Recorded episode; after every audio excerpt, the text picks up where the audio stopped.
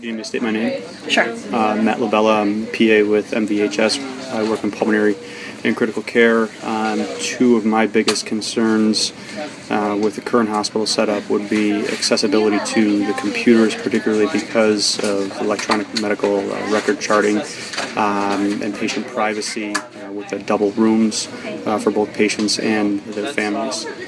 Uh, also, uh, hallways can get congested with all the activity, so certainly uh, a larger hallway would be less hazardous for everyone.